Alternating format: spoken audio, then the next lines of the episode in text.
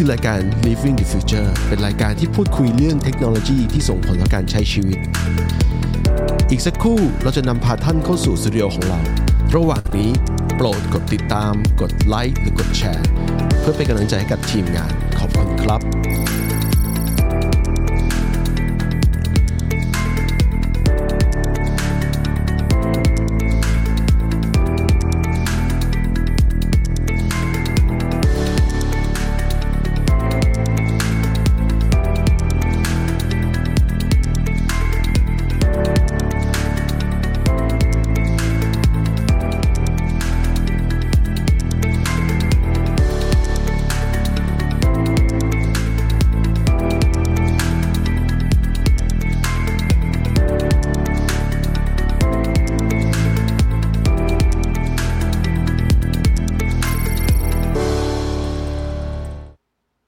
วัสดีครับ รายการเรากลับมาแล้วนะครับ เป็นรายการ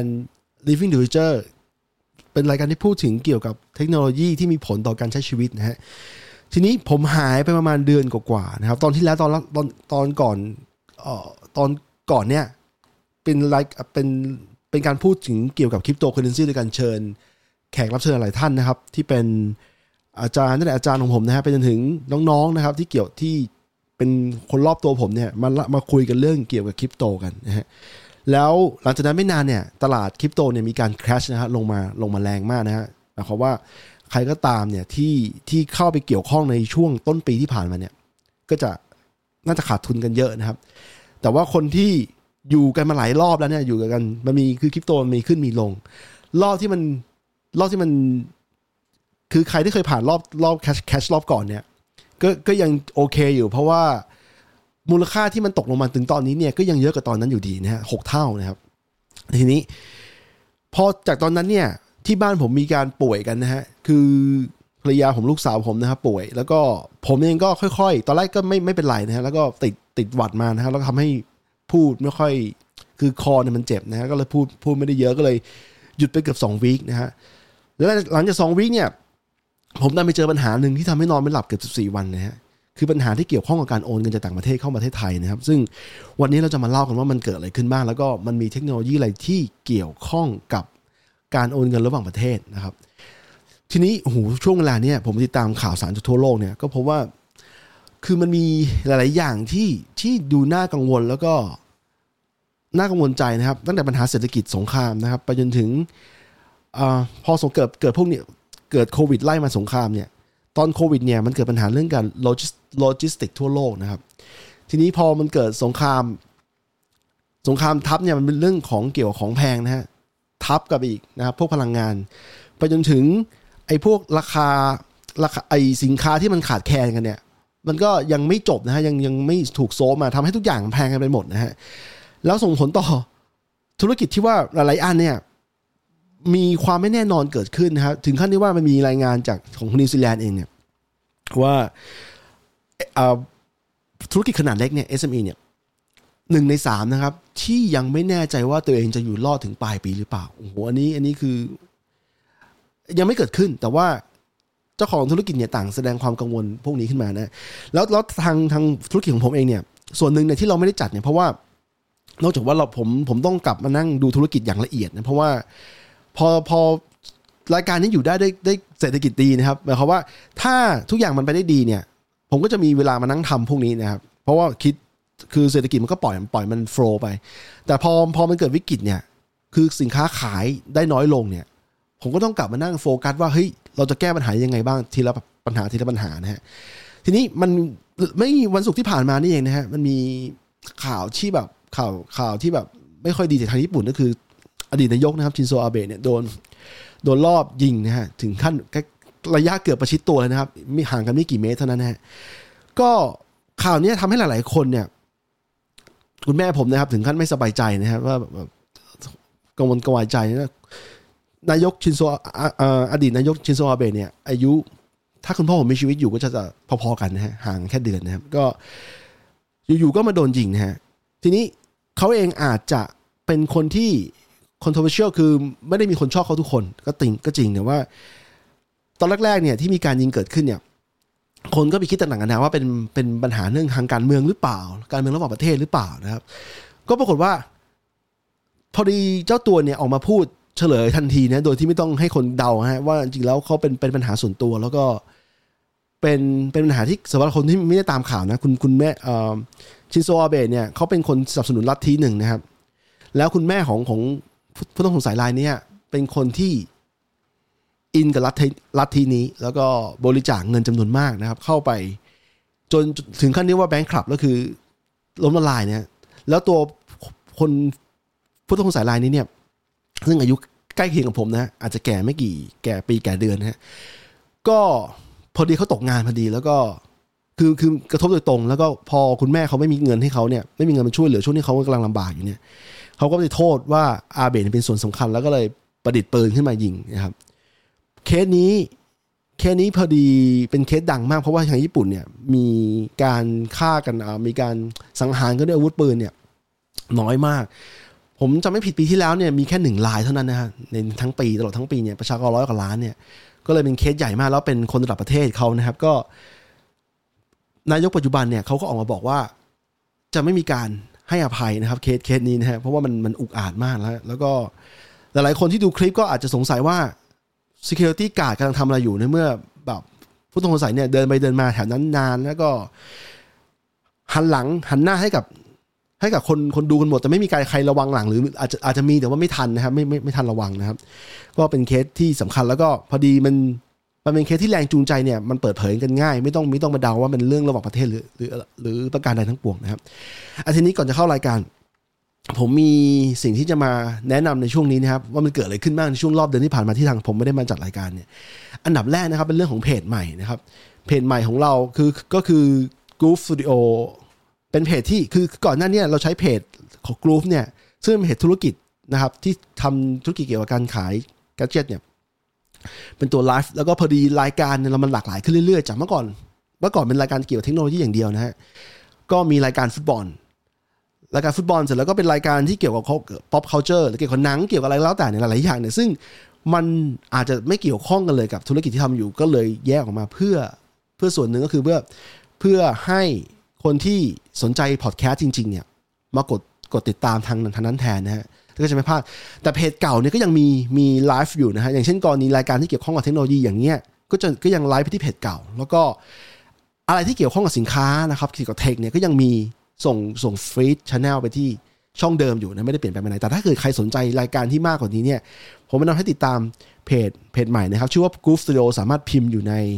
Facebook แล้วจะเจอได้เลยนะครับ ทีนี้อีกอันหนึ่งที่ผมว่ามันมันน่าสนใจมากในช่วงหลังก็คือ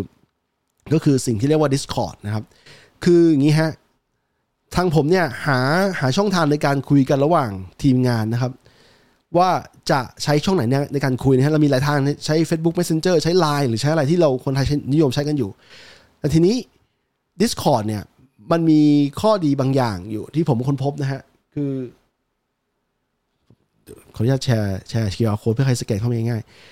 ๆแบบนี้นะฮะ Discord เนี่ยมีข้อดีบางอย่างคือมันมันช่วยให้เจ้าของเจ้าของช่องเนี่ยสามารถ engage กับ community ของเขาได้อย่างอย่างสะดวกมากขึ้นนะครับ แล้วก็ความความที่ว่าทางผู้ทำแอปเนี่ย Discord เนี่ยเขาพยายามทำให้ให้เจ้าของเจ้าของช่องเนี่ยรู้สึกว่ามันเป็นของเขาจริงๆนะฮะถึงแม้ว่าในทางในทางสุดท้ายแล้วเนี่ยอาจจะไม่ใช่เจ้าของจริงๆ แต่ว่าเขาให้เราจัดการหลายๆอย่างที่เกี่ยวข้องกับมัน ให้เรา engage กับ community นะครับ สามารถทำไลฟ์ ทำ live stream หรือว่าทำก่อนนี้เนี่ยผมสามารถจัดเขาเรียกสิ่งที่เรียกว่า stage ก็คือ การที่มีผู้ฟังเข้ามาฟังรายการเรานะครับแบบโดยที่ไม่ต้องใช้ไม่ต้องใช้ Facebook อะคือเพื่อให้ออกจากแพลตฟอร์มดัง ๆ อย่าง Facebook หรือแม้แต่ YouTube เองนะฮะที่ที่มันเก่งด้านวิดีโอ แต่ว่าถ้าเราต้องการฟังแค่เสียงเนี่ย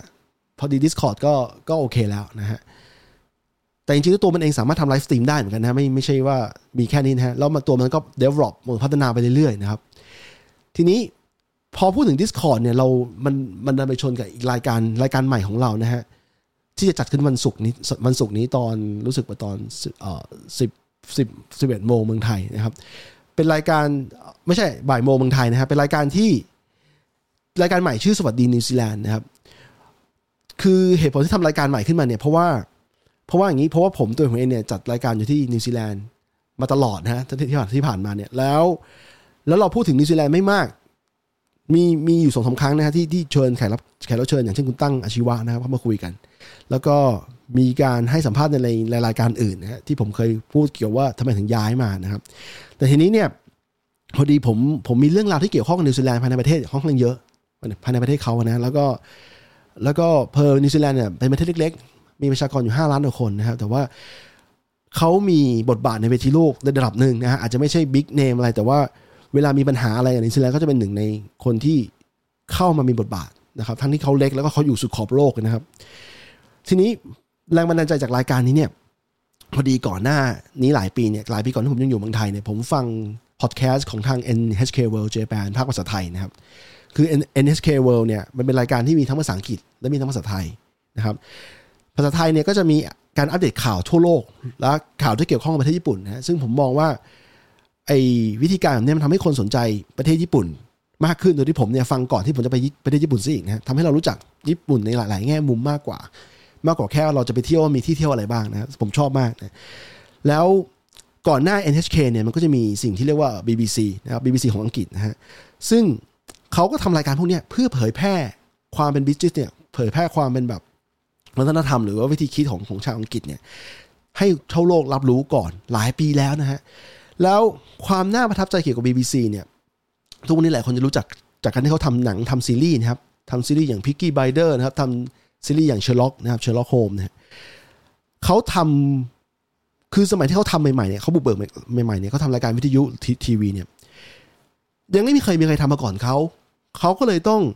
ใช้วิธีการสร้างเทคโนโลยีพวกที่เกี่ยวข้องกับกับการ broadcast เนี่ย broadcasting เนี่ยด้วยตัวเองนะฮะมันก็เลยมีมี ข้อเท็จจริงทางประวัติศาสตร์ที่เกี่ยวข้องกับเทคโนโลยีเกี่ยวกับเสียงเกี่ยวกับภาพเนี่ยที่เขาที่เขาบุกเบิกไว้ก่อนเนี่ยมานานแล้วนะฮะแล้วต่อมา NHK ก็ทำเหมือนกันนะช่วงที่ช่วงที่ญี่ปุ่นได้ทดลองพวก high definition TV นะฮะหรือ HD TV เนี่ยญี่ปุ่นเขาทดลองมาตั้งแต่ยุค 90 ยุค 80 90 นะครับ ก็คือพวกนี้มันมัน inspire ผมหรือมันทำให้ผมรู้สึกประทับใจนะครับ ในการเวลาเราย้อนกลับไปดูอดีตว่าเขาพวกเขาบุกเบิกอะไรกันบ้างนะครับ พอดีรายการผมเป็นรายการพอดแคสต์เล็กๆ เกิดจากห้องทำงานเล็กๆของผมนะฮะดังนั้นเนี่ยอาจจะเทียบไม่ได้เลยกับ NHK กับ BBC แต่ว่าเราลองดูก่อนนะฮะแล้วเป็นรายการเกี่ยวกับนิวซีแลนด์นะครับ ถ้าใครสนใจนะครับลอง ผมแนะนำให้กดติดตามดูในในเพจของเราเพื่อที่จะวันที่เราไลฟ์หรือว่ากดเข้าไปใน Discord เพื่อที่จะรอฟังในวันนั้นในวันศุกร์นี้ศุกร์ที่จะถึงนี้นะครับ ทีนี้มีอะไรต่ออ่าทีนี้บังเอิญล่าสุดเกี่ยวกับ เทคโนโลยีล่าสุดที่เกี่ยวที่ทางผมไปทดลองมานะครับ อันนี้จริงๆ ออกมาสักพักใหญ่ๆละ คือทาง Facebook เนี่ยเขาเขาทำหลายคนรู้แล้วว่าเขาเขาเขาโฟกัสไปที่ Meta นะฮะ Meta ก็คือ Metaverse เนี่ยเขาใช้แว่น VR เนี่ยเป็นตัวนำทางของเขานะฮะแล้วพอดีผมลองใช้แอปพลิเคชันของเขาชื่อว่า Horizon Workroom นะครับ Horizon Workroom ผมผมนะผมจะฉายภาพไปดูตามนี้นะฮะโอ้โห นี่คือการทดสอบการประชุมนะครับ ประชุมกันสองคน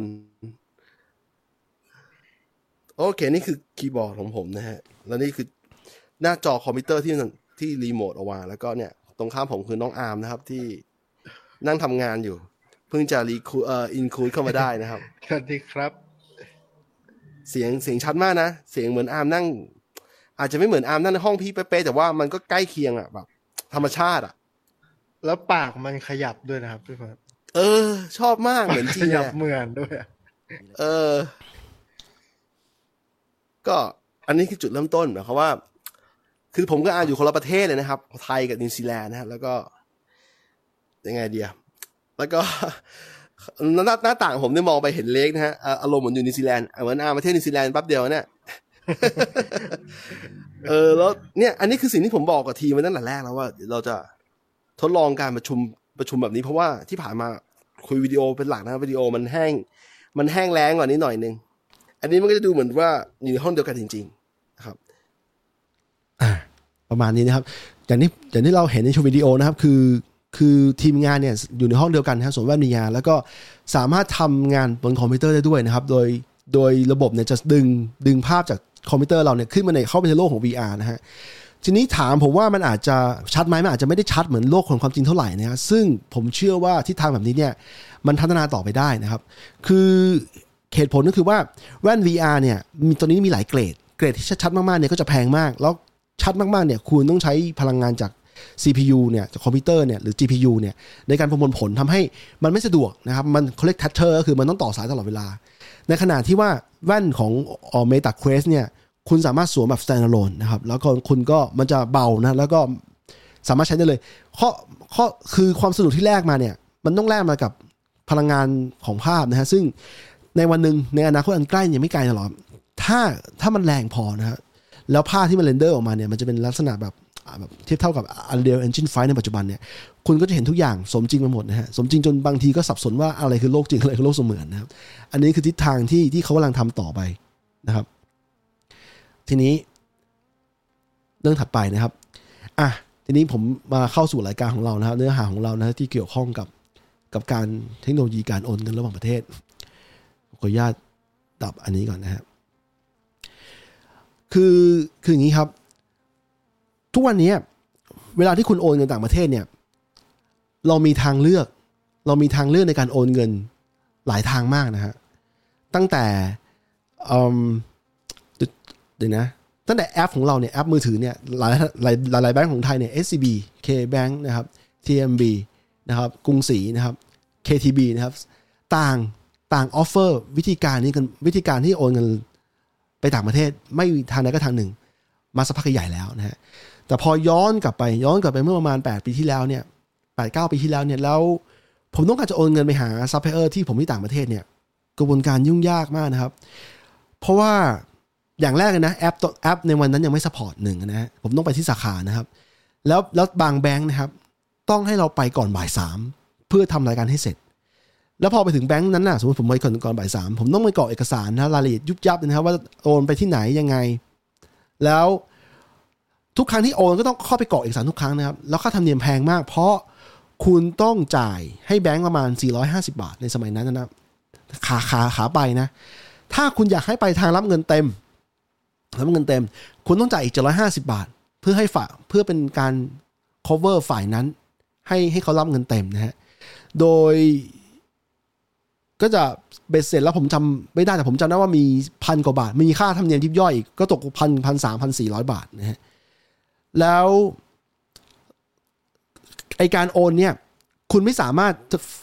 คุณถ้าคุณไปโอนครั้งถัดไปคุณต้องไปออกกรอกเอกสารใหม่ทุกครั้งนะครับ ซึ่งเสียเวลามากทุกครั้งที่ไปเนี่ยผมจะเสียเวลามาหนึ่งชั่วโมงนะครับในการที่จะเสียเวลาโอนให้ไปต่างประเทศนะครับเขาทำผ่านระบบ SWIFT นะระบบ SWIFT เนี่ยเป็นระบบระบบ SWIFT เนี่ย SWIFT network เนี่ยเริ่มมาตั้งแต่ยุคประมาณยุคเจ็ดสิบนะครับเจ็ดสิบมันเป็นระบบที่เขาให้แบงค์แบงค์ที่เขาเขาร่วมกันเนี่ย เข้ามาจอยกัน แล้วเขาก็จะ เข้าเข้าจอยในระบบแล้วเขาจะวิธีการส่งจริงแล้วเขาไม่ได้ส่งเงินเราไปนะเขาไม่ได้เอาเงินเราเนี่ยเอาเงินสดเนี่ยยัดใส่ซองจดหมายแล้วส่งไปไม่ใช่อย่างนั้นนะฮะเขาจะใช้วิธีการส่ง message หาปลายทาง ส่ง message หาปลายทาง สมมตินะผมต้องการโอนเงินไปฮ่องกงเนี่ยเขาก็จะเขาก็จะเอาส่งส่งใช้ใช้ SWIFT เนี่ยเป็นเป็นตัวตัวหลักในการส่ง message ระหว่างระหว่างสองแบงค์นะฮะแล้ววิธีการก็คือว่าแบงค์แบงค์ที่ปลายทางในฮ่องกงเนี่ย เขาก็จะไปตัดเงินจากแบงค์ต้นต้นทางสมมุติผมใช้ธนาคาร A ในเมืองไทยส่งไปที่ฮ่องกงไปที่ธนาคาร B เนี่ยไปที่ฮ่องกงฮ่องกงก็จะเขาเขาได้เมสเซจปุ๊บเนี่ย พอดีพอดีถ้าบังเอิญว่าธนาคาร A ของไทยเนี่ยมีเปิดเปิดสาขาอยู่ในบัญชีที่ธนาคาร B ที่ฮ่องกงพอดีนะครับเขาก็เลยเอาเงินเหมือนกับเอาเงินของธนาคาร A เนี่ยไปตัดตัดเงินออกแล้วก็ไปจ่ายให้ปลายทางจ่ายให้แบงค์ปลายทาง แล้วธนาคารเอเนี่ยก็ ก็จะโดนตัดโดนตัดตัดยอดเงินไป ผมผมเขาตัดยอดเงินผมในประเทศไทย แล้วเขาก็ตัดตัดเงินตัวเองอยู่ที่ที่ฮ่องกงนะครับ แต่สมมติว่าธนาคาร A กับ B ไม่ได้มีบัญชีร่วมกันเนี่ยเขาก็จะไปหาธนาคาร C ธนาคารที่เป็นตัวกลางที่ที่ที่ที่ข้องเกี่ยวกัน อันนี้คือเหตุผลว่าทำไมลูกค้าเนี่ยลูกค้าที่จะโอนทีหนึ่งเนี่ยก็จะเสียเสียเงินไปแบบ เสียเงินสองทางอะเสียเงินที่ต้นต้นทางไม่พอต้องเสียเงินต้นปลายทางอีกเพราะว่าสุดท้ายเขาก็จะเอาเขาทำหน้าที่เป็นธุระในการที่จะไปหาไปหาคนในเครือข่ายเพื่อตัดเงินให้ได้นะครับ สุดท้ายเนี่ยก็จะถึงเงินบัญชีปลายทางอยู่ดี ใช้เวลาประมาณ3าถึงหวันนะโดยเฉลี่ยก็ห้าวันนี่คือแย่หน่อย เพราะว่าห้าวันนี้มันจะมาตัดผ่านหลายแบงก์กันหน่อย แต่ถ้าเกิดว่าอย่างเร็วเนี่ยมีมีแบงก์ที่เกี่ยวข้องอันสองถึงสามวันเท่านั้นนะครับ อันนี้คือวิธีการคลาสสิกนะครับเป็นวิธีการที่เกิดขึ้นมาตั้งแต่ยุค70ที่ผมบอกนะฮะ เริ่มต้นในยุโรปเหตุผลเป็นเพราะว่าตอนนั้นเนี่ยมีการกังวลกันว่า ถ้าปล่อยให้ธนาคารใดธนาคารหนึ่งนะฮะหรือองค์กรใดองค์กรหนึ่งหรือ หรือพูดง่ายๆคืออย่างเขาเขากลัวสหรัฐนั่นเองนะครับเขากลัวว่าถ้าสหรัฐมีบทบาทสำคัญในการโอนเงินระหว่างประเทศเขาจะทำอะไรไม่ได้เขาก็เลยสร้างสวิฟขึ้นมาเพื่อเพื่อเป็นเครือข่ายระหว่างประเทศ เริ่มต้นจากน้อยๆก่อน แล้วก็ดึงพันธมิตรเข้ามาได้เยอะๆนะครับ อันนี้ทีนี้ก่อนหน้า SWIFT เนี่ยทำเขาทำยังไง เขาใช้สิ่งที่เรียกว่า telex นะครับเป็นเครื่องส่งข้อความหากันเนี่ยคือหลักการคล้ายกันแต่ว่ามันจะยุ่งยากกว่า แล้วก็ไม่มีตัวกลางที่เป็นที่เป็นองค์กรกลางนะครับแต่ผมข้ามตรงนี้ไปเพราะว่า SWIFT เนี่ยอยู่มานานแล้วอยู่มาเกือบ 50 ปีแล้วแล้วทุกวันนี้นะครับยังใช้เป็น backbone สำคัญอยู่ในการโอนเงินยอดใหญ่ระหว่างประเทศแต่ทีนี้ ระหว่างเนี้ยระหว่างที่เกิดเจ็ดแปดปีที่ผ่านมาเนี่ยมันเกิดสิ่งที่เรียกว่าคริปโตขึ้นมา แต่ผมผมพักคริปโตไว้ก่อนเพราะว่าคริปโตเนี่ยยังไม่ใช่ไม่ใช่วิธีหลัก ที่ที่จะใช้การโอนเงินระหว่างธนาคารนะกันเพราะว่าธนาคารมีน้อยมากที่ที่สนใจคริปโตนะฮะก็จะมีเทคโนโลยีที่ที่เป็นตัวกลางเนี่ยผมโชว์ให้ดูนะฮะเรียกว่า transfer เอ่อ transferwise นะครับ transferwise เนี่ยเป็นเป็นบริษัทหน้าใหม่นะครับที่เกิดขึ้นมาไม่กี่ปีก่อนนะฮะทำหน้าที่ในการโอนเงิน โอนเงินระหว่างประเทศนะครับ อันนี้แบบนี้นะฮะ เว็บไซต์ของเขานะครับ transfer ไว้ปัจจุบันนี้เขา rebrand rebrand ให้เหลือแค่ Wise อย่างเดียวนะฮะไม่ใช่ transfer ไว้เหมือนเก่ามันทำงานในหน้าที่ของมันนะครับ คือมันเริ่มจากมันเริ่มจากนักธุรกิจในเอสโตเนีย คนทำงานในเอสโตเนียเนี่ยเขาไปทำงานที่อังกฤษ แล้วเขาก็สงสัยว่าเขาจะโอนเงินกลับบ้านเนี่ยทำยังไง โอนเงินจากอังกฤษเนี่ยที่เป็นเงินสกุลปอนเนี่ย โอนกลับไปที่เอสโตเนียที่เป็นสกุลยูโรเนี่ย เขาค้นพบว่ามันยากนะฮะ ถ้าเกิดทำทำผ่านสวิตเนี่ยอย่างที่ผมบอกที่ที่ผมบอกในตอนแรกเนี่ยมันช้า ค่าธรรมเนียมแพงนะครับแล้วหลายวันนะฮะเขาก็เลยใช้วิธีการจับคู่ ซึ่งผมเชื่อว่าไอการจับคู่เนี่ยเป็นสิ่งที่คนไทยต่างประเทศ หรือคนทั่วโลกเนี่ยที่ที่ที่มีเครือข่ายของตัวเองเนี่ยทำกันอยู่แล้ว คือเขาไปหาคนที่ที่ต้องการเงินปอนด์ในอังกฤษ แล้วมีคนคนนั้นที่มีเงินเงินฝากเป็นเงินยูโรที่เอสโตเนียเขาก็จับคู่คนนั้นแล้วก็โอนเงิน ระหว่างกันคือเขาโอนเงินปอนด์ให้เพื่อน เพื่อนเขาก็โอนเงินสกุลยูโรในเอสโตเนีย เพื่อเพื่อที่จะให้มัน work เนี่ยพอทำไปทำมาเยอะๆเนี่ยเขาก็เลยรู้สึกมั่นใจแล้วลองน่าจะลองทำเป็นสตาร์ทอัพก็ลองค่อยๆทำนะฮะทำบริษัทแบบนี้ เริ่มต้นจากคู่คู่น้อยๆก่อนคือคู่ปอนกับเอยูโรนะฮะแล้วก็ทำไปทำมาทำใหญ่ขึ้นเรื่อยจนปัจจุบันครอบคลุมหลายประเทศทั่วโลกนะครับหลายประเทศทั่วโลก คนไทยก็สามารถเปิดบัญชีกับ Wise ได้นะฮะโดยโดยเข้าไปเปิดบัญชีทั้งเปิดบัญชีส่วนบุคคล นะครับหรือเปิดบัญชีทางธุรกิจนะฮะข้อดีของระบบนี้คือไง คือเงินเนี่ยโอนเงินระหว่างกันเนี่ยถึงกันเร็วมากนะครับถึงกันเร็วมากคือ แทบจะใช้เวลาประมาณ 5 นาทีเท่านั้นฮะถ้าจะเพราะว่ามันเป็นการเงินเอาเงินในปลายทางโอนให้ให้บัญชีปลายทางโอนให้ คือพูดง่ายคือมันคล้ายสวิฟในทางหนึ่ง แต่ว่ามันเป็นระบบภายในของเขานะครับ ระบบภายในของเขาเองนะฮะเร็วมากนะครับ แล้วก็ข้อเสียเนี่ย เอาจริง ๆ น้อยมาก มีน้อยมาก ค่าธรรมเนียม ค่าธรรมเนียมของเขาที่ว่ามันแพงแล้วเนี่ย เอาจริงก็ยังถูกกว่าระบบสวิฟโดยทั่วไปนะ แต่ช่วงหลังระบบสวิฟค่าธรรมเนียมถูกลงเยอะแล้วนะครับ ก็ตอนนี้เป็นวิธีหลักที่คนทั่วโลกใช้กันเลยนะครับไวส์เนี่ย แต่ทีนี้มันมีข้อเสียนิดหน่อยที่บางประเทศเนี่ย บางประเทศเนี่ยไม่ถูกใช้เพราะว่า เพราะว่าเขาเขากังวลเรื่องปัญหาการฟอกเงิน นะซึ่งซึ่งจริงๆแล้วแม้ว่าทาง Wise เองเนี่ยเขาจะตรวจสอบละเอียดระดับหนึ่งนะตรวจสอบว่าใครทำอะไรอยู่ที่ไหนนะฮะแล้วเงินเนี่ยโอนไปเพื่ออะไร แต่ว่าสุดท้ายแล้วเนี่ยเขาก็กังวลบางประเทศที่กังวลเขาไม่ให้ประเทศคนในประเทศเขาใช้อย่างเช่นอาหรับเอมิเรสนะครับหรือฮ่องกงเองเนี่ยฮ่องกงเนี่ยใช้รับได้ แต่แต่จะใช้เป็นผู้จ่ายเนี่ยไม่ได้อย่างไทยเองก็เหมือนกันใช้รู้สึกไทยใช้รับได้แต่ว่า คุณอยากโอนเงินไทย คุณอยากโอนเงินบาทไทยเนี่ยเข้าไปในระบบเนี่ยเขาไม่ให้ใช้นะฮะไม่ให้ใช้นะครับ อันนี้คือ Wise นะครับ ทีนี้ผมก็มีอีกอันหนึ่งบริการอีกอันหนึ่งที่ผมอยากจะแนะนำแล้วผมก็อยู่กับมันมาใช้มันมาหลายปีเหมือนกัน คือไว้นี่ผมก็ใช้มาใช้มาหลายปีนะฮะใช้มาตั้งแต่สมัยที่มันเปิดใหม่ อีกอันหนึ่งคือผมไม่ระบุชื่อแล้วกันเพราะตัวนี้สร้างตำนานให้กับผมนะฮะแต่ว่าผมโชว์เว็บไซต์หน้าหน้า screenshot ที่คุณเห็นอยู่นะครับ อันนี้มันคล้ายๆกับ Wise หรือแนวคิดเดียวกันเลย คือคือให้คุณสามารถ transfer เงินไปได้ทั่วโลก แต่ว่าตัวมันเองเนี่ยตัวมันเองเนี่ย สามารถให้คุณรับเปิดบัญชีที่ฮ่องกงแล้วก็รับเงินจากซัพพลายเออร์ต่างๆ รับจ่ายเงินจากจากลูกค้าจากซัพพลายเออร์เนี่ยได้นะครับ ทีนี้คุณจะเห็นเฮลาของเขาบอกว่า we are not a bank we better นะครับ ก็คือเขาบอกว่าเขาไม่ใช่แบงก์แต่เขาดีกว่าแบงก์อีกนะครับ fast นะครับ secure and transparent นะครับ ก็คือเร็วนะครับ ปลอดภัยครับ secure ปลอดภัย transparent คือโปร่งใสนะครับ คือเขาบอกว่าเขาดีกว่าแบงก์ คือผมต้องอธิบายสำหรับท่านที่ไม่ไม่ทราบก่อนว่าฮ่องกงเนี่ยเป็นประเทศที่ดูเหมือนจะเป็นประเทศที่เก่งด้านการเงินนะฮะแต่เขามีกฎหมายอะไรที่เกี่ยวข้องกับการการฟอกเงินน่ะค่อนข้างค่อนข้างละเอียด แล้วก็คุณจะไปคุณจะไปอยู่ฮ่องกงแล้วคุณจะไปเปิดแบงก์เนี่ยไม่ได้ง่ายนะครับเขาจะต้องการข้อข้อมูลเยอะนะฮะโดยเฉพาะบัญชีธุรกิจบัญชีธุรกิจ ต่อให้คุณมีมีจดทะเบียนบริษัทที่ที่ฮ่องกงแล้วเนี่ย แล้วคุณจะไปเปิดแบงก์เนี่ยเขาก็ไม่ให้ง่ายๆอีกคือเขาต้องการ ต้องการแน่ใจว่ากรรมการบริษัทเนี่ยมีที่อยู่อาศัยถาวรในฮ่องกงคือมีบินค่าน้ำค่าไฟที่อยู่มากกว่าสามเดือนนะฮะแล้วถ้าไอคุณทำธุรกิจเนี่ยเขาต้องการรู้ว่าคุณทำธุรกิจอะไร เขาต้องการให้คุณไปพรีเซนต์ business model ให้เขาดูนะครับว่าคุณทำธุรกิจยังไงขายใครยังไง เพื่อให้เขาเปิดบัญชีให้ โอ้โหนี่ขั้นตอนยุ่งยากมากนะครับ ทีนี้ไอ้บริษัทเนี้ยก็ทำทำหน้าที่เป็นตัวกลาง เปิดบัญชีให้คุณง่ายๆนะครับ รับจดทะเบียนบริษัทให้ด้วย แล้วก็ให้คุณเปิดบัญชี ฮ่องกงรับจ่ายเงินนะครับเอาจริงๆเนี่ย มันก็ผมก็ใช้งานมาหลายปีแล้ว เอาจริงแล้วมันก็สมควรที่จะเป็นเป็นอะไรที่มันเชื่อถือได้นะครับ เพราะเขาบอกเขาบอกเขา better than bank นะฮะ fast secure transparent แต่พอใช้งานจริงๆในวันในปีแรกเนี่ย ผมก็พบปัญหาเยอะมากนะฮะ ปัญหาแรกคือ เขาเปลี่ยนระบบธนาคารภายในทำให้ผมเปิดบัญชี ผมเริ่มเปิดบัญชีเขาเนี่ย เดือนมกเออมกราคมนะฮะ กว่าเขาจะมีบัญชีผมใช้จริง ๆ เนี่ย เดือนเซ p เ e มเบอร์หรือเดือนกันยายน เดือน 9 เดือน 1 รอ 9 เดือนนะฮะจากเดือน 1 ถึงเดือน 9 รอ 9 เดือน เพื่อที่จะมีบัญชีใช้นะครับ อันนี้คือมันก็มันก็แย่นะ เพราะว่าปกติแล้วเวลาคุณเปิดบัญชีที่ไทยหรือว่าอะไรมันไม่มันไม่ต้องรอนานขนาดนี้นะครับ อันนี้หนึ่งนะแต่เขาอ้างว่าเขาเปลี่ยนระบบใหม่ ซึ่งมันก็มีความมีส่วนจริงอยู่นะครับ แล้วก็ว่าอะไรเขาไม่ได้ อันดับ 2 คืออยู่ๆเนี่ยอยู่ๆเนี่ยผมรับ automatic payment นะครับจากจาก Shopify เนี่ยจาก Stripe เนี่ยหรืออืม Shopify คือระบบ e-commerce นะฮะ Stripe เนี่ยเป็นระบบ payment payment network ที่เอาไว้รับเงินผ่าน credit card เนี่ย ปกติปกติแล้วมันก็ work มาตลอด มันก็ work มาตลอด จนกระทั่ง อยู่ๆเขาเขาไปตัด ไปตัดการรับเงิน automatic payment เนี่ย โดยไม่แจ้งทางผมก่อนลูกค้าผมก่อน เอ่อทำให้อยู่ผมเงินผมไปค้างในระบบของ Stripe เนี่ย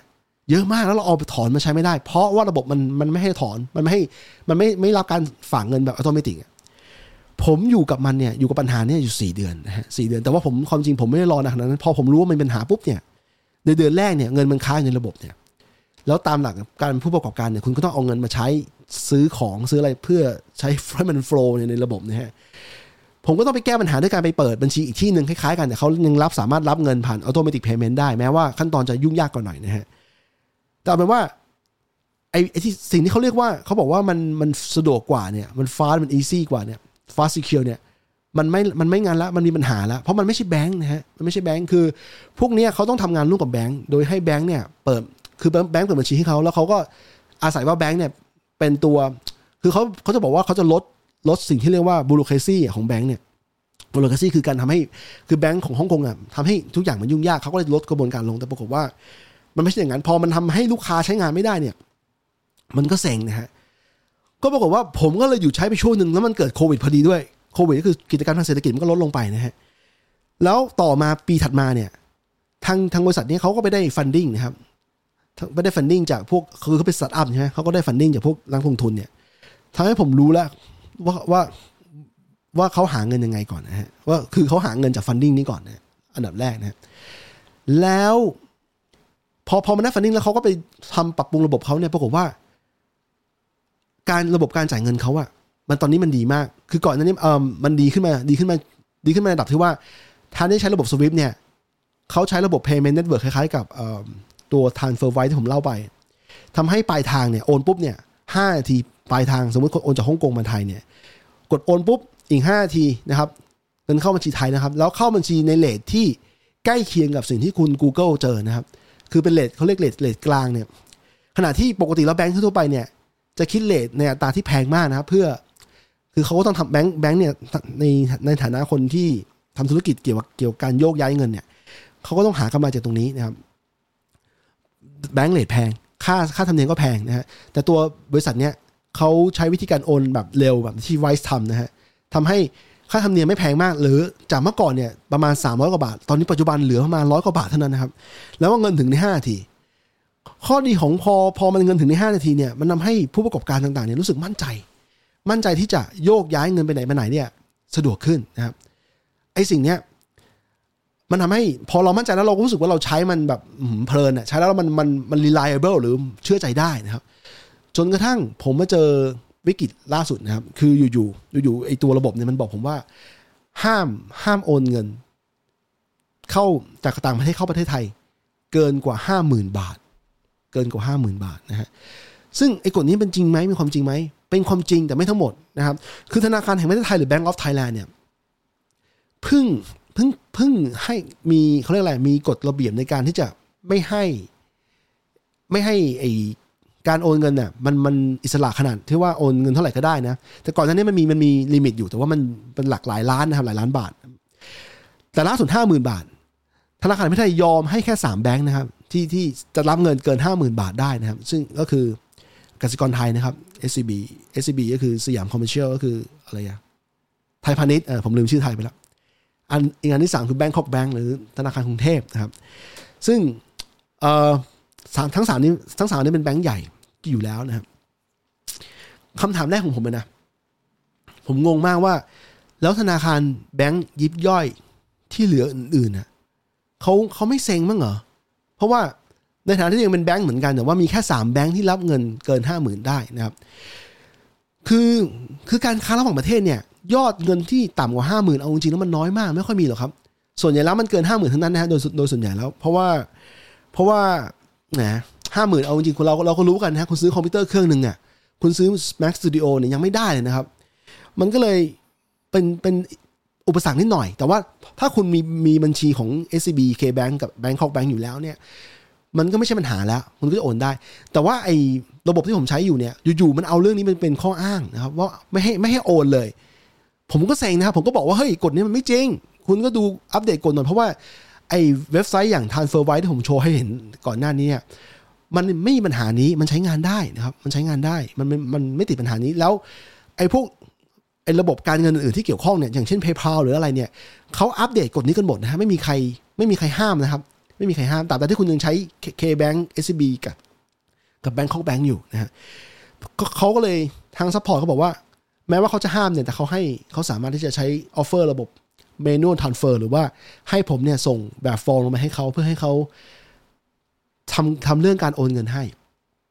ตอนนั้นผมก็รีบใช้เงินนะ ปกติผมกะว่าห้าทีได้เงินละ ก็เลยบอกว่าเออ manual ก็ manual ก็ปรากฏว่าผมส่งฟอร์มให้เขาวันหนึ่ง ใช้เวลาวันถัดมาเนี่ยเขาถึงทำเรื่องให้ผมนะฮะ จริงๆแล้วส่งเนี่ยวันวันพุธ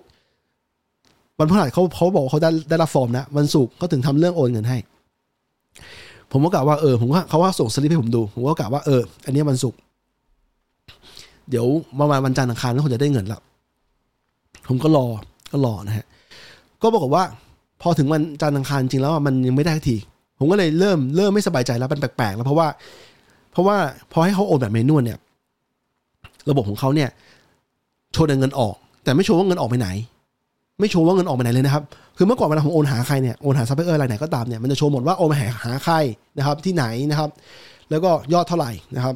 แต่พอเคสเนี้ยปรากฏว่าโชว์เงินออกไม่โชว์ detail หรือว่าไปไหนอย่างไรนะครับ ผมเริ่มไม่สบายผมก็เลยไปดูสลิปเขาปรากฏว่า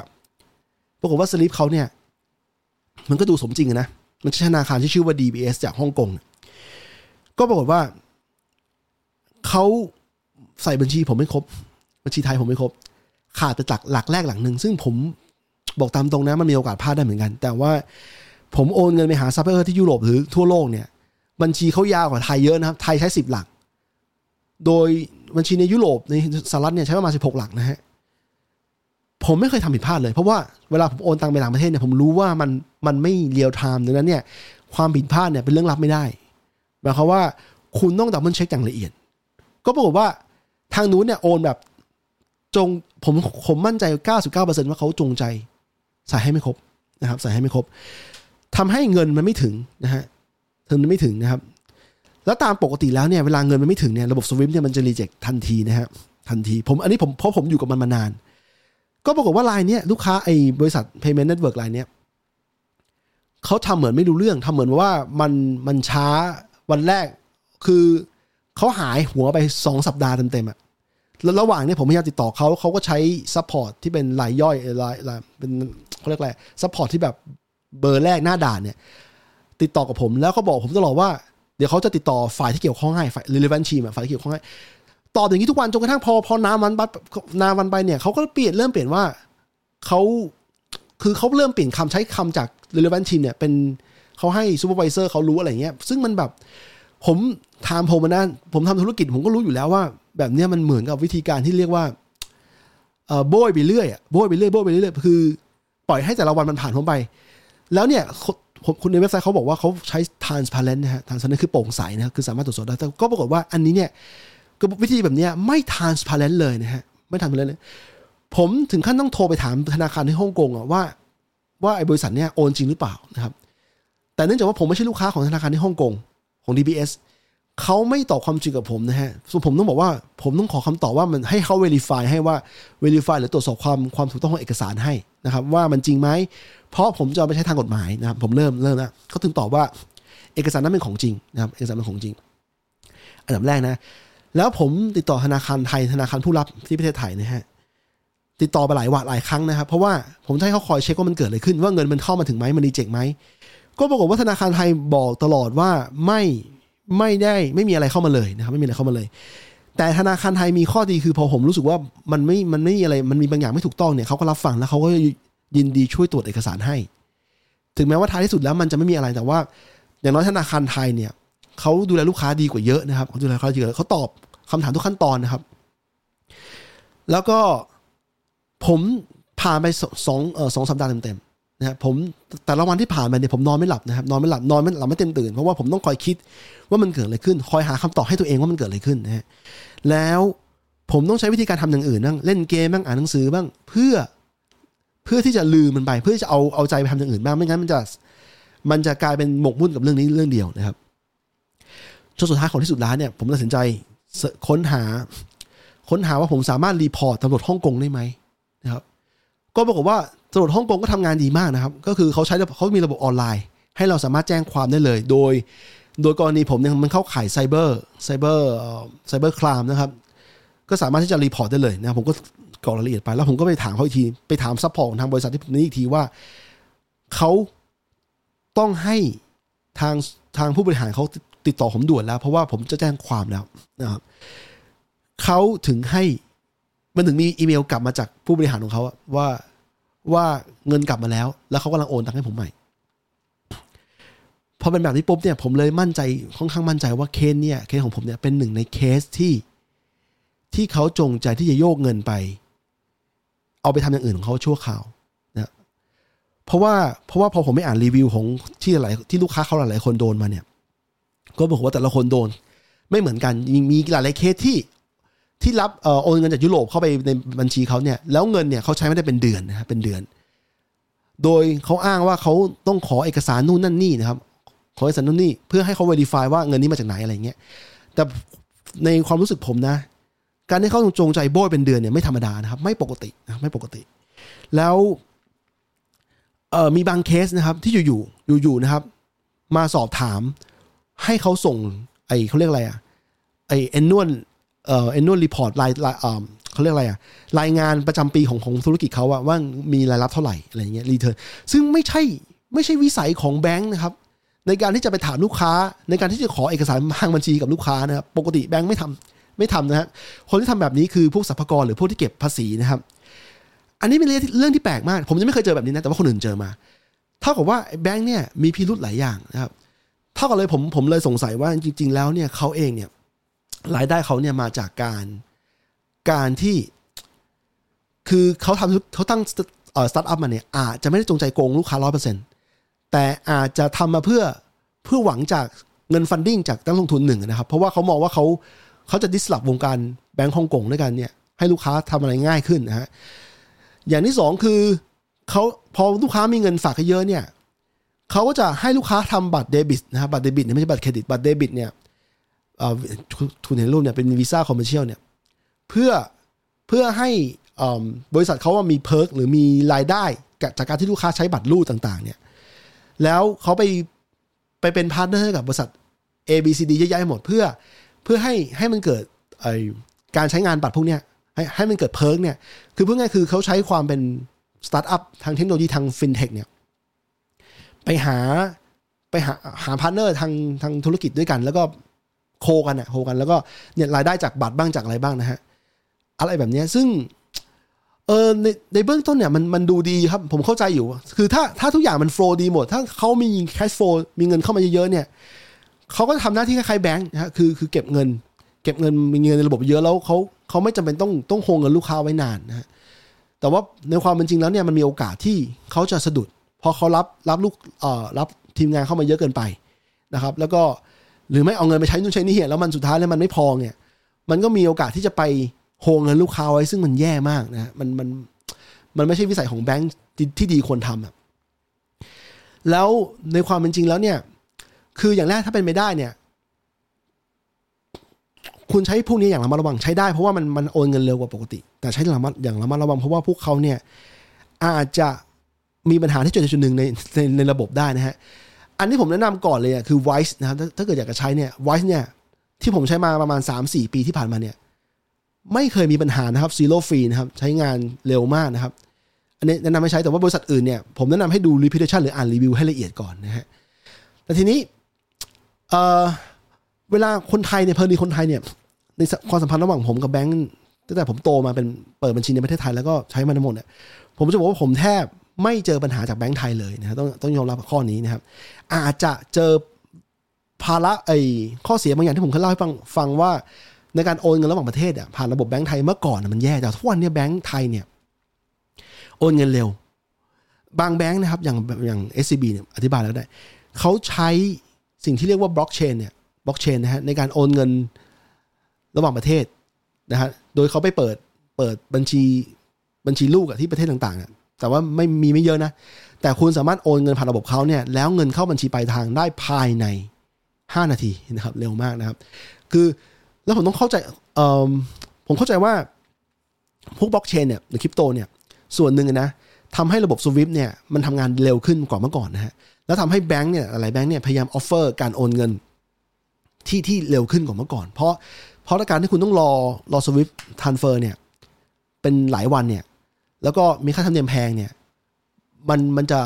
ถ้าเป็นอย่างนี้ต่อไปเนี่ยมันโดน disrupt แน่นอนนะฮะเขาก็เลยทาง SWIFT เองก็ปรับปรุงตัวเองให้เร็วขึ้นนะฮะล่าสุดเนี่ยมีระบบ tracking แล้วนะครับเวลาคุณโอนไปต่างประเทศผ่านระบบ SWIFT เนี่ย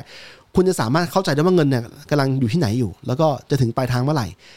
นะครับ ซึ่งสิ่งนี้พอผมเข้าใจพวกนี้ดีเนี่ยมันทำให้มันทำให้ไอ้บริษัทที่ผมใช้งานแล้วมันมีปัญหากับลูกค้าอย่างอย่างที่ผมบอกเล่าไปเนี่ยบริษัทนี้นะครับเขาหลอกผมไม่ได้ เพราะผมรู้ว่าตอนนี้เทคโนโลยีมันถึงไหนแล้วนะครับ มันเป็นแบบนี้นะครับอะทีนี้ ทีนี้ ก็อย่างแรกเลยเอิ่มคุณถ้าคุณใช้งานแบงค์แบงค์อยู่แล้วเนี่ย ก็ก็จะโอเคอะก็คือคือเพราะว่าแบงค์แบงค์ที่เป็นแบงค์รูปแบบเต็มรูปแบบเนี่ย จะไม่ค่อยมีปัญหานี้นะครับ เพราะว่าเขามีเงินหมุนเวียนในระบบเยอะแล้วเขาอาชีพเขาเนี่ยเกี่ยวกับการ เกี่ยวกับการปล่อยเงินกู้นะครับ เกี่ยวกับการลงทุนนะครับ เกี่ยวกับการทำเอ่อลงเอ่อลงทุนในตลาดหุ้นนะในกองทุนต่างๆนะครับ แบงก์ก็เลยคือเพูดง่ายคือแบงก์ที่เป็นมืออาชีพเนี่ยเขาจะมีเงินเงินในระบบเยอะกว่าไอ้ปัญหาที่ผมเจอเนี่ยก็จะไม่ค่อยเกิดนะแต่ไม่ใช่ว่าแบงก์จะไม่เจอปัญหาเลยนะครับ อย่างเช่นในกรณีจริงๆแล้วผมผมรู้ว่าหลายคนรู้รู้ว่ามันมีอะไรบ้างนะ แต่ว่าอย่างกรณีเคสเนี้ยเคสนี้เพิ่งเกิดล่าสุดนะครับเกิดล่าสุด ก็คือเคสในประเทศจีนนะฮะแบงก์ในเหอหนานนะครับเป็นแบงก์ย่อยนะครับ ประมาณ สี่ห้าแบงก์เนี่ยในในมณฑลเหอหนานเนี่ยอยู่ๆเขาไปโฮงเงินลูกค้า คือเขามีปัญหาเศรษฐกิจในประเทศจีนเนี่ยผมว่าทั่วโลกก็มีเจอแต่ละที่เจอไม่เหมือนกันแหละ แต่ว่าอย่างกรณีจีนเนี่ยเศรษฐกิจมันมีปัญหาจากโควิดนะฮะแล้วก็อยู่ๆแบงก์เนี่ยแบงก์เนี่ยไม่ให้ลูกค้าเขาถอนเงินออก ตั้งแต่เดือนเเมษายนนะครับโอ้โหมันผ่านมาเมษาพฤษภามิถุนานี่เข้ากรกฎาแล้ว หลายคนไม่ได้แตะเงินเขา เท่าที่ผมอ่านบทสัมภาษณ์เนี่ยหลายคนเนี่ยมีเงินเก็บหลายล้านนะครับหรือว่าเป็นหลักเอาเอาแค่หลักแสนเนี่ยมีเงินเก็บหลักแสนแล้วเป็นเงินเก็บทั้งชีวิตเนี่ยแล้วอยู่ก็ถอนเงินมาใช้ไม่ได้นี่ก็หนักแล้วนะครับหนักแล้วนะฮะแล้วถ้าใครติดตามฟังพอดแคสต์ของผมมาตลอดเนี่ยมันจะมีตอนหนึ่งที่เกี่ยวกับพี่หงภาสภาสกรหงหยกนะครับที่ทำงานที่พม่าเนี่ยเขาก็เล่าให้ฟังว่าแบงค์ที่พม่าเนี่ยมีปัญหาเรื่อง cash เหมือนกัน cash flow เหมือนกันแล้ว วิธีการคือเงินเดือนออกให้พนักงานได้ผ่านแบงค์แต่ พนักงานถอนเงินไม่ได้นะครับถอนเงินไม่ได้เพราะว่าเนี่ยมีปัญหาเรื่อง cash flow แล้วสุดท้ายก็เลยมีธุรกิจธุรกิจที่มา disrupt ก็คือว่าไม่ใช่หลอกธุรกิจที่หากินจากการ การเอาเงินสดให้พนักงานแลกกับการการถอนเอ่อถอนเงินจากแบงค์ให้ โดยคิดค่าในหน้าเนี่ยสิบเปอร์เซ็นะฮะหมายความว่าถ้าคุณถอนเงิน1 0,000บาทเนี่ยคุณจะได้เงินแค่9,000บาทนะครับอะไรแบบเนี้ยอันนี้คือสิ่งที่เกิดขึ้นกับแบงค์จริง ๆ ก็เกิดขึ้นได้นะครับ ผมจะบอกว่า ผมจะบอกว่า แม้แต่ความเป็นความเป็นแบงก์เองก็ไม่ใช่ว่ามันจะ การันตีว่าจะไม่เกิดปัญหานะฮะก็เกิดปัญหาได้ หรือหรือใครเอาเงินฝากในคริปโตเนี่ยอย่างอย่างนี้กรณีล่าสุดก็คือเซนเซียเนี่ยที่เป็นเป็นแพลตฟอร์มการฝากเงินคริปโตเนี่ยเขาทำที่คล้ายๆแบงก์นั่นแหละ แล้วล่าสุดก็ไปโฮโฮเงินฝากของลูกค้าไปเหมือนกันนะครับ ทีนี้หมายความว่า ถ้าคุณจะเข้าเข้าสู่คริปโตเนี่ย วิธีที่ดีที่สุดนะฮะคือคุณต้องเป็นคนกำหนดเป็นคนคุมไอตัว private key ของตัวเองนะหรือหรือเปิดและเจอใช้ hardware wallet ของตัวเอง อย่าไปฝากคนอื่น ถ้าฝากคนอื่นไว้เนี่ย โดยที่เขาไม่ไม่ได้ให้ดอกเบี้ยและอะไรแรกมาเท่ากับว่าคุณคุณฝากให้คนอื่นดูแลชีวิตคุณไว้นะครับ คุณชีวิตการเงินคุณไว้ อันนี้ก็คือเรื่องเดียวกันนะฮะผมจะบอกว่าเนี่ยแหละคือคือสิ่งที่มันเกิดขึ้นในในช่วงเวลานี้เวลามันเกิดวิกฤตเศรษฐกิจเนี่ยไม่ว่าคุณจะเป็นคริปโตจะเป็นแบงก์ปกติเนี่ย ก็เกิดปัญหาได้หมดถ้าถ้าเงินในระบบเขามีไม่พอนะครับ โอเค ทีนี้จบเรื่องเครียดนะครับเรื่องการเงินไปอะผมขอสรุปปิดปิดท้ายเรื่องนี้ก่อนนะครับ คือระบบระบบการทันเฟิงเงินทุกวันนี้หลักๆนะครับระดับใช้ระบบ SWIFT ซึ่งเป็น network ของธนาคารทั่วโลกนะครับ แล้วบางแบงก์อาจจะมี partner bank ที่จับคู่กันได้นะครับ เขาจะสามารถโอนเงินให้คุณแบบแบบถึงปลายทางภายใน 5 นาทีนะครับ เช่นทุกวันนี้นะครับ ทุกวันนี้อย่าง KTB ใช้อยู่ ผมผมใช้ KTB ก็สะดวกนะฮะหรืออย่าง SCB เนี่ยเขาใช้บล็อกเชนนะครับ ก็ก็จะช่วยช่วย transfer ไประหว่างประเทศได้เร็วขึ้น แต่ข้อจำกัดของระบบจับคู่กับระบบระบบ SCB เนี่ย ระบบบล็อกบล็อกเชนเนี่ยมันมันเกิดคู่น้อย เหมือนกับว่าคุณคุณมีปลายทางให้โอนในจำกัด แต่ในขณะที่ SWIFT เนี่ยมันมันกว้างกว่าเยอะมากเป็นพูดง่ายคือเป็น standard ของปัจจุบันเนี่ย SWIFT เนี่ยคุณสามารถโอนเงินไปแทบที่ไหนก็ได้เพราะว่าแบงค์ถ้าเกิดเป็นแบงค์จริงเนี่ยคุณต้องมีต้องเข้าระบบ SWIFT เพื่อให้เกิดการรับเงินต่างประเทศได้นะครับ อันนี้คือหลักๆนะครับ แล้วผมต้องขอประณามแบงค์ Bank of Thailand นะครับที่อยู่ไปออกกฎบ้าบอว่าห้ามโอนเงินเกินกว่าห้าหมื่น อนุญาตแค่สามแบงค์ซึ่งผมว่ามันไม่แฟร์สำหรับแบงค์อื่นหนึ่งนะอย่างที่สองคือมันทำให้มันทำให้แบงค์ต่างประเทศเนี่ยเกิดข้ออ้างได้ในการที่จะอ้างว่าเฮ้ยเขาไม่ให้โอนนะเกินห้าหมื่นอะไรเงี้ยซึ่งมันมันงี่เง่ามากนะครับอะทีนี้จบตรงนี้ผมขอเล่าสู่ข่าวเทคโนโลยีอื่นนะที่เกี่ยวที่ผมอ่านมาเร็วๆอันนี้จะไปจะแบบเร็วๆนะครับไม่ไม่ได้อะไรมากอย่างข่าวแรกนะครับ ผมชอบมากอันนี้ Starlink นะครับ Starlink นะครับ Unveil Starlink เนี่ยเป็นระบบอินเทอร์เน็ตผ่านดาวเทียมที่โคจรในวงโคจรเตี้ยนะครับ ที่เขาเรียกว่า low orbit Starlink Unveil um, 5,000 a month internet for oil rigs and premium yachts นะครับ คืออันนี้คืออินเทอร์เน็ตที่เขา offer ให้กับพวกบริษัทขุดน้ำมันนะฮะท่านท่านขุดน้ำมันนะครับ กับพรีเมียมยอทเรือเรือเรือสำราญขนาดที่เป็นเรือพรีเมียมอะ เขาคิดเขาชาร์จแค่ห้าพันต่อเดือน คือบางคนอาจจะรู้สึกว่าเฮ้ยห้าพันต่อเดือนเนี่ยตกประมาณเกือบเกือบปัจจุบันเลยปัจจุบันเนี่ยเกือบซัดไปประมาณเกือบเกือบสองแสนบาทแล้วนะครับ ก็คือคือมันค่อนข้างเยอะแต่มันไม่ใช่ออกแบบให้เพื่อคุณนะฮะ มันออกแบบสำหรับบริษัทขนาดใหญ่ที่ที่ที่รันพวกระบบพวกนี้อยู่นะฮะรันพวกออยลิกอยู่นะฮะทีนี้ไอความน่าสนใจคือว่า คือว่าก่อนหน้าที่จะมี Starlink จะ offer ระบบนี้เนี่ย พวก oil rig ที่ใช้ที่ต้องการ access อินเทอร์เน็ตเนี่ยเขาต้องจ่ายแพงกว่านี้ประมาณ 3 เท่า 3 เท่านะที่จะ access อินเทอร์เน็ตทำให้จริงๆแล้วราคา 5,000นี่ว่าเราว่าดูมันสูงเนี่ยมันมันอาจจะไม่แพงไปเลยเมื่อเทียบกับคุณภาพ และราคาที่เราจ่ายไปนะครับ ทีนี้คือ Starlink เนี่ยก่อนหน้านี้เนี่ยสองสามปีก่อนเนี่ยเขาเริ่ม offer ให้กับอินเทอร์เน็ตบ้านนะแต่ไทยรู้สึกยังไม่เข้าข่ายประเทศที่เขาเขารองรับนะฮะทั้งที่ความจริงแล้วโคไอดาวเทียมโคจรเนี่ยมันดาวเทียมโคจรรอบโลกนะครับ เขาเริ่มจากบ้านก่อนนะครับบ้านที่นิวซีแลนด์นี่เขาเขาขายแล้วบ้านเอ่ออินเทอร์เน็ตตามบ้านคือบ้านที่อยู่ห่างไกลพื้นที่หน่อย rural rural area เนี่ยแล้วพวกระบบไฟเบอร์เข้าไม่ถึงเนี่ยคุณสามารถใช้ Starlink ได้แล้วนะฮะก็จ่ายประมาณ 100นิวซีแลนด์ประมาณ 3,000 บาทนะครับนี่ต่อเดือนเพื่อที่จะ access ตรงนี้ ทีนี้ถัดมานะครับเขา offer Starlink ให้กับบางคนมีรถบ้าน ไม่ได้มีบ้านอยู่ถาวรแต่มีรถบ้านรถบ้านที่สามารถเคลื่อนที่ได้ไปเรื่อยๆไปเรื่อยๆนะครับ หลายคนที่นิวซีแลนด์อยู่แบบนี้นะฮะคือไม่ได้ซื้อบ้านแล้วคือใช้วิธีการทำรถบ้านทำบ้านให้เป็นรถรถเคลื่อนที่อะแล้วก็อาจจะไม่ได้ใช้มีอุปกรณ์เยอะมาก แต่ว่าก็พอเพียงพอสำหรับการใช้ชีวิตอยู่อย่างอย่างสนุกเอออย่างสนุกแล้วก็สะดวกนะครับรถบ้านเนี่ยสามารถใช้อินเทอร์เน็ต Starlink และอาจจ่ายแพงกันหน่อย เพราะว่าเพราะว่าเขาการันตีว่าคุณสามารถที่จะขับไปไหนไปไหนมาไหนเนี่ยแล้วแล้วใช้อินเทอร์เน็ตได้นะฮะผมเพิ่งเคยเจอมา คือช่วง summer ที่ผ่านมาเนี่ยไม่ไม่ ก่อนเข้า summer เนี่ยออชอมเนี่ยผมพาครอบครัวไปไป camping นะครับ camping ออกจากเขตเมืองไม่เยอะเท่าไหร่นะฮะก็แต่ปรากฏว่าสิ่งที่ตช่วงที่ผมอยู่เนี่ย สัญญาณอินเทอร์เน็ตไปไม่ถึงนะครับทำให้ไอแล้วเผอิญวันนั้นเนี่ยวันนั้นเนี่ยผมต้องการโอนเงินให้ลูกค้าที่ต่างที่สิงคโปร์พอดีทำให้โอนโอนไม่ได้นะครับโอนไม่ได้แล้วแล้วเราก็ไม่สบายใจ สุดท้ายเนี่ยต้องโทรหาที่บ้านไม่ใช่โอนส่งข้อความหาที่บ้านเพราะว่าเทคบอกที่บ้านบอกว่า ให้จัดการเรื่องนี้ให้หน่อยอะไรเงี้ยซึ่งมันไม่สะดวกนะครับ ผมจะบอกว่านิวซีแลนด์เป็นประเทศที่มีใหญ่ครึ่งหนึ่งของประเทศไทยนะครับพื้นที่แต่ว่ามีประชากรห้าล้านเนี่ยดังนั้นเนี่ยมันมีหลาย ๆ พื้นที่ที่สัญญาณอินเทอร์เน็ตไม่ cover นะครับไม่ cover ไอ้พวกนี้ Starlink เนี่ยจะช่วยปิดตอบโจทย์อันนี้ให้แทนนะครับ อะไรแบบนี้นะครับอะนี่ผมชอบมากนะครับข่าวนี้ อันดับถัดมานะครับ Netflix Netflix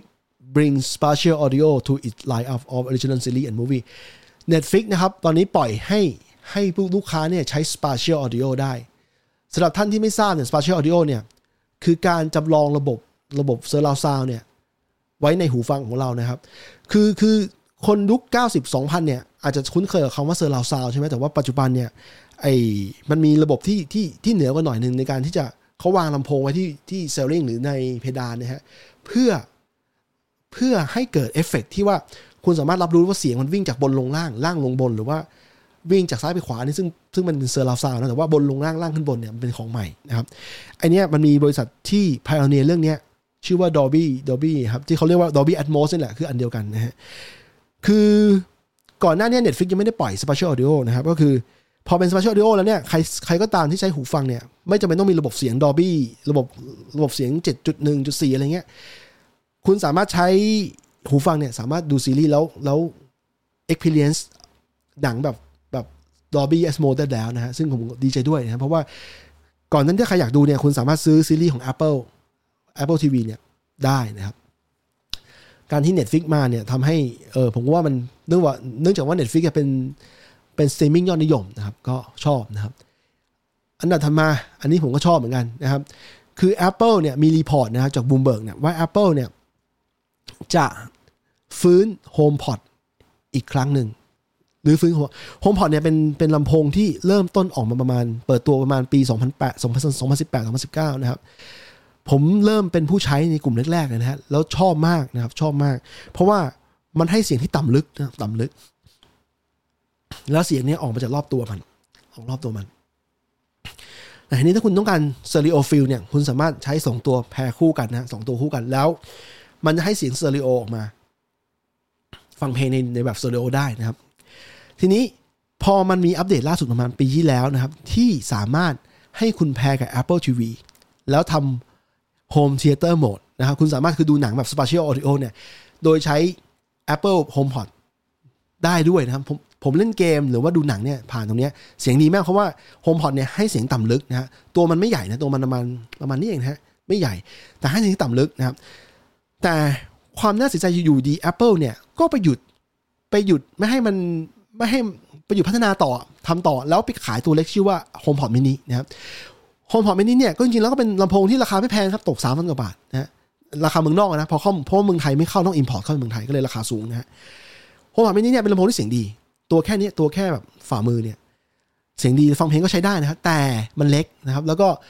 ทำเสียงต่ำลึกเอ่อต่ำลึกเนี่ยไม่เท่ากับ HomePod ตัวใหญ่นะครับ แล้วอยู่ๆเขาเขาเลิกขาย HomePod ไปแล้วก็ไปขายตัวเล็กเนี่ย ผมว่ามันไม่มันไม่ make sense มันไม่ค่อย happy เท่าไหร่ คือจริงแล้วเขาเขาควรจะขายไปเรื่อยๆ ก็บอกว่าเขาหยุดขายมาปีกว่าๆแล้วนะครับ แล้วเนี่ย report ออกมาว่าจะทำจะจะฟื้นคืนใหม่ โดยจะออกปีหน้านะครับ ซึ่งผมก็ดีใจมากนะดีใจมาก เพราะว่าเพราะว่าตัวเนี้ยเป็นตัวที่ที่เสียงดีแล้วก็ราคาไม่แพงเกินไปราคา ถ้าคุณจ่ายไปตัวละตัวละหมื่นกว่าบาทสองตัวก็สามหมื่นนะครับ ไม่เกินนี้ คุณก็จะได้ระบบเสียงที่ใช้ได้นะครับ โดยที่ไม่ต้องลงทุนเยอะกว่านั้นนะครับ อันนี้นะครับ อันสุดท้ายครับ อันนี้เป็นของฝากสำหรับชาว maker นะครับ ชาวชาว creator creator คืออย่างนี้ฮะ คนที่ทำเพลงเนี่ย ที่ผ่านมาเนี่ย คุณใช้คอมคุณต้องใช้คอมพิวเตอร์ที่แรงระดับหนึ่งนะฮะคอมพิวเตอร์ที่แรงเพื่อที่จะ run สิ่งที่เรียกว่า plug-in เนี่ย plug-in เนี่ยเป็น processor นะฮะในการประมวลผลเสียงเนี่ย แล้วล่าสุดเนี่ยมีการใช้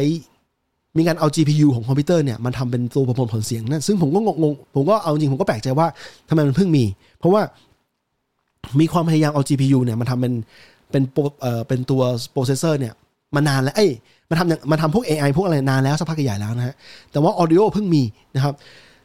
ทีนี้พอถ้ามันเป็นอย่างนี้ปุ๊บเนี่ย ต่อไปเนี่ยคุณสามารถใช้ GPU ของคอมพิวเตอร์เนี่ยในการช่วยประมวลผลเสียงนะทำให้ทำให้คอมพิวเตอร์คุณสามารถรันปลั๊กอินได้เยอะขึ้นนะฮะ โดยใช้คอมเพราะใช้ GPU มาช่วยประมวลผลเสียงนะครับ ทีนี้ตอนนี้มันเป็น early access อยู่ แล้วเฉพาะ Windows เท่านั้นนะฮะแต่ Mac Mac อยู่ในแผนเหมือนกันแต่ว่า Mac ยังไม่ Mac เนี่ยจริงๆแล้วสำหรับคนทำงาน audio เนี่ยรู้ว่า Mac Mac สะดวกสะดวกกว่า Windows มาก เพราะว่า Mac มีงานจัดจัดการพวกเอ่อ driver ของของ audio ได้ดีกว่า Windows อย่างมากนะครับ ตอนปัจจุบันล่าสุดเนี่ยผมเห็นเห็นว่า Windows เนี่ยพยายามพัฒนาขึ้นมาระดับหนึ่งแล้ว แต่ว่าก็ยังสู้ Mac ไม่ได้นะครับ ทีนี้ ถ้าใครอยากใครมี Windows มี GPU อยู่เนี่ยสามารถลองใช้ได้นะฮะ ในเบื้องต้นเนี่ยเขาเขา support GPU ที่เป็น NVIDIA นะครับ แต่ว่าล่าสุดผมอ่านอ่านล่าสุดเนี่ยรู้สึกว่าเขารองรับ GPU จาก AMD แล้วแต่ว่ามีเงื่อนไขนิดหน่อยนะครับ ถ้าใครมีเนี่ยผมแนะนำให้ลอง ตอนเนี้ยเขามีปลั๊กอินแค่ตัวเดียว เป็นตัวที่เขาเรียกว่า FIR นะครับ หรืออ่า FIR ในตัวทำตัวเสียง reverb อะครับ FIR ย่อมาจากไอ้ finite impulse impulse response นะฮะ ตัวเนี้ย ก็ผมเข้าใจว่ามันน่าจะเป็นหนึ่งในอนาคตของเรานะฮะสำหรับคงชาว music maker นะครับ ก็ประมาณนี้นะครับอโอเคครับ ขอบคุณมากนะครับที่ฟังจนจบ รายการนี้ขอจบเท่านี้ก่อนนะครับหนึ่งชั่วโมงพอดี สวัสดีครับ